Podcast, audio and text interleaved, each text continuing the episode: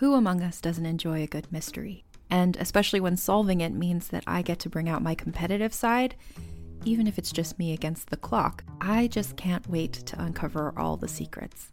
So, June's Journey is a game that is completely up my alley, and I think you'll love it too. In June's Journey, a hidden object mystery game, you play as June Parker, who's on a quest to solve her sister's murder and uncover her family's many secrets. Each chapter brings you deeper into the story, and it's set in the roaring 20s, so beyond uncovering clues, you get to experience the glitz and glamour of the time.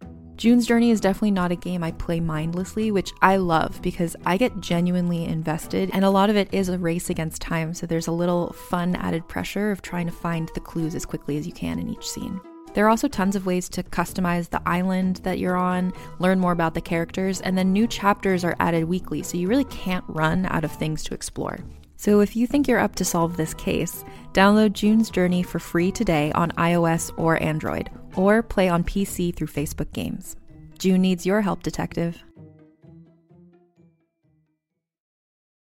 This episode is brought to you by Paramount Plus. Get in, loser! Mean Girls is now streaming on Paramount Plus. Join Cady Heron as she meets the plastics in Tina Fey's new twist on the modern classic. Get ready for more of the rumors, backstabbing, and jokes you loved from the original movie with some fetch surprises. Rated PG 13. Wear pink and head to ParamountPlus.com to try it free.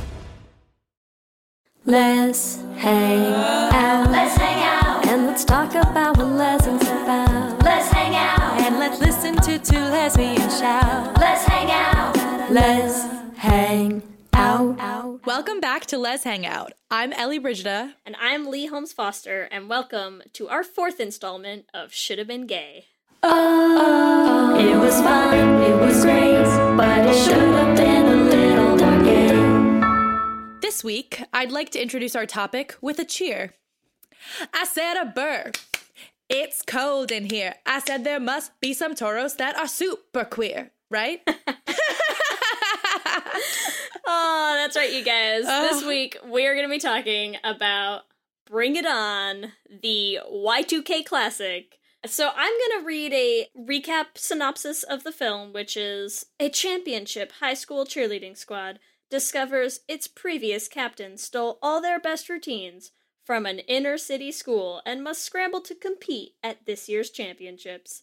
And stars two of our favorites especially from from that you know era of time kirsten dunst and eliza dushku and my lesbian synopsis of this movie, which is, I think, would have been a better film, is the head cheerleader falls in love with the badass new girl in town. i sign me up for that movie. I want Right? to see that movie. Like what a great pairing and i just want to start this episode talking a little bit about why we decided to do bring it on this week. A few weeks ago i went to this lesbian party in new york city and i went to a pregame at a friend of a friend's house. And there were so many lesbians there. She was like oh we're just gonna go to a quick pregame. There were like 15 of us in the small New York City apartment. So many beautiful lesbians, like unreal. We were just doing the gayest things. We were sitting around watching YouTube videos of lesbian, like lesbian music videos, like Hayley Kiyoko, and anything we could find that had lesbians in it. And then at some point, one of the girls said, I don't know, just, you know, just if someone looks gay in a movie, you just want them to be gay and you love them. And I realized that's why I love Bring It On so much when I saw it because Eliza Dushku was the gayest. i mean i think we all did Yeah, so then we all, all 15 lesbians in the room were just like, ooh, Eliza, ooh, like, like literally like monkeys. i feel like any of us who were you know kind of around the teen preteen time of our lives when bring it on came out you know whether whether you knew you were gay already or not you loved bring it on Oh, yeah. Like, I mean, cheerleaders. So we all had a little thing going on. That uh, locker room scene. but i think you're right eliza dushku especially in this movie it just screams gay So gay. Yeah, I mean, Yeah. no male love interest, right? the attitude It's not like just she dressed gay or whatever, like you would consider looking She did, gay. though. She did. But there's something about her smile that's gay. I don't know how to describe it. It's like a lesbian smirk. It's the attitude, I'm telling you. Yeah, that It's lesbian that kind of confidence. it's that kind of like F the man, I don't need your patriarchal bullshit kind of attitude that I think appealed to a lot of us baby gays Ugh. at that time. Yeah, she's know? just perfect. And then I mean, add on to it that she's also Faith. We all have, we have so many, you know. We're we'll talk about that in another episode, but Oh yeah, I mean, I'm just gonna say this is not gonna be our last Eliza Dushku feature on Should Have Been Gay. It will not be our last kind of you know late '90s, early 2000s movies feature on Should Have Been Gay. Don't worry, there will be more to come. But I think Bring It On is such a standout from that time of just so clearly a, a movie that missed its real calling. Just fell short of the mark. we need to talk about our ideal pairing that didn't happen. Torrance and Missy. Yeah. And do they have a ship name? Yeah, I don't know. Do they? Tissy? Uh, I hope it's not that. Morance? They it they it doesn't sound good together, so I'm sorry Uh, any Tissy fans out there. Isn't so Torrance's last name in the movie is Shipman. Shipman, so Shippy. Ship Shipsy. I'm gonna call him Shipsy. Miss- okay. Oh, Shipsy. I like Shipsy. Shipsy? Yeah. Okay. I'm about Shipsy. Okay, we're we're coining that now. Shipsy. You heard it here first because it's a it's a made up name. It's fine. now I don't know if they had a real ship name. Yeah, but I think Shipsy is pretty good. Yeah. Other ships that we'll just briefly touch on, honorable mentions Courtney and Whitney. Courtney and Whitney, who I'm going to explain as pre Brittany and Santana. Yes. I mean, like they basically are. It's like the two kind of mean girl cheerleaders where you're like you think they're they're pretty much together, you know, or at least like fooling around for sure. Oh, for sure. I think they're definitely experimenting a little. There's even, I mean, Missy, who's our resident lesbian, there's a line when she's in the car with Torrance and the two male cheerleaders. And she says, Courtney and Whitney, dyke-a-delic. A little too interested in that information, we? Right? Th- It's the same way that we are talking about Missy and Torrance. Yeah. She's talking about Courtney and Whitney. She has that conversation with the gay guy on the squad too, right? Where she's like super interested in the fact that that he's Oh, yeah.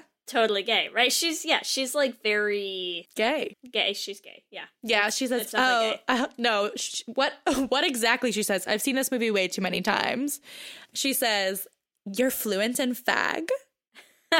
which is such a 2000 movie sentence to exist. It's like so much. I feel like now people would be like picketing the film for that, but you know, Yep, but you know, it's the '90s. it was a different time, you guys. It was a different time. It really was.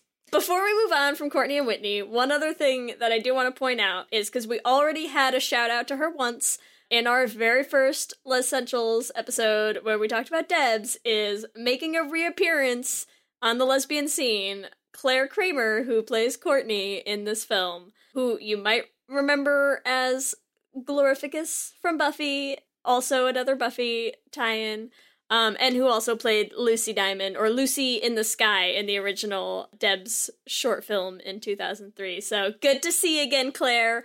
Always nice when you grace our lesbian screens. Always a pleasure, especially when you're being a big old les. Yeah. Then uh, our third honorable mention, which we have to, we still have to say, then we will move on to talking more about our shipsy. Torrance and Isis. Isis is Yeah. Gabrielle Union's character. And you know, you could play up the rivals. They hate each other so much that they love each other, that kind of thing. it's a fine line, right? From love to hate, oh, yeah. hate, hate to love. There's for sure some tension when they're telling each other to bring it. There's some tension, and especially, I mean, Gabrielle Union looks good in this movie. Mm. Like, what are you supposed to do? It's it's hard for there not to be some tension there. I mean, you know, she'd have chemistry with a rock. Come on. Exactly. oh, she's so beautiful. So yeah, absolutely. I think I'm sure there are are people who ship Torrance and Isis together because uh, how could you not? You're right. But I'm all about Missy and Torrance. Shipsy, you're a shipsy gal. I'm a shipsy gal. and we talked a little bit about sleepovers. Yes. In our Rizzoli and Isles episode, Missy and Torrance have a nice little sleepover. If this movie was gay, you know, I really do like what's her brother's name? Oh, I don't even know. Who cares? Okay, we don't even care what the brother's name is. I like him. He's okay. The the teeth brushing scene. yeah. Where he brushes his teeth for like 48 minutes. Yeah, and you're just like why? But Yeah. I just wish that that was Missy who was brushing her teeth. I mean. First of all, I'm going to say my reaction to the brother in a general sense is why. And also not going to be the only should have been gay where brothers come up. Convenient brothers. Because I think that was very much a thing, kind of continues to be a thing sometimes, where you sort of create sexual tension between your two lead characters and then resolve it with the brother when they happen to both be women. So yeah, I mean, why the brother needs to exist in this movie at all? He's basically there to be a male Missy.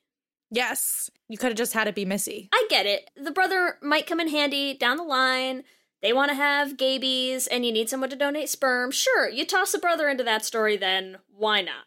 But to just have him be there to date with like no real purpose and no real there's no real development of that, right? It's kind of like the whole movie is about Missy and Torrance and then the brother just pops up to like be the the beard basically. Yeah. I mean, Speaking of the brother, we need to talk a little bit about the jealousy that occurs with the brother yeah. because okay, in a straight reading of this movie, you could say Missy doesn't like her brother, thinks he's gross, and is just like, "Oh, how could you ever be attracted to my brother? He's so not cute."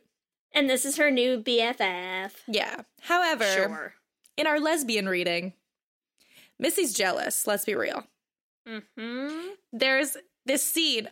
Torrance gets into bed with Missy, and then Missy turns around and says, Are you into my brother? and like you can just see the look on her face that's like, damn, like you're into my brother and not me. All right. Yeah. Good night. And then she just rolls over. Which I think is how we all feel. Yeah. But like lesbian version, which I I actually when I was researching, read a fanfic called Spirit Stick. I'm gonna I'm gonna have to look this up because I'm so curious now. just beautiful. In the fanfic version, Torrance says no, but actually means it, and then they start making out. So that's what should happen, people. We're getting a little punchy tonight, and I am holding in all of my spirit stick jokes that I want to make right now. Oh my god. okay? Just so you know. Well, I won't get that raunchy, but the, the spirit stick. There's there's some things happening. I'm gonna have to There, look this there are multiple I, meanings to I the can't help stick. it. Sorry, That's we all. might have to That's wrap all. this episode up early. You guys Sorry, got some go. reading to do.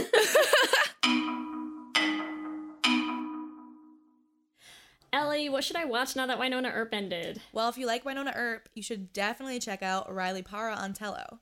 It's a little bit Wynonna Earp, a little bit Buffy, and a little bit Rizzoli and Isles, but actually gay.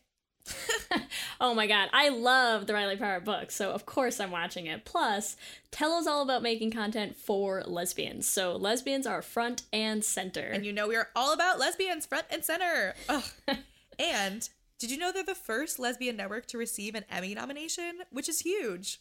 Such a big deal. We were so excited to buy our subscription because we know all those fees are just going to go straight into making more lesbian content, which I think is something we all want. More lesbians.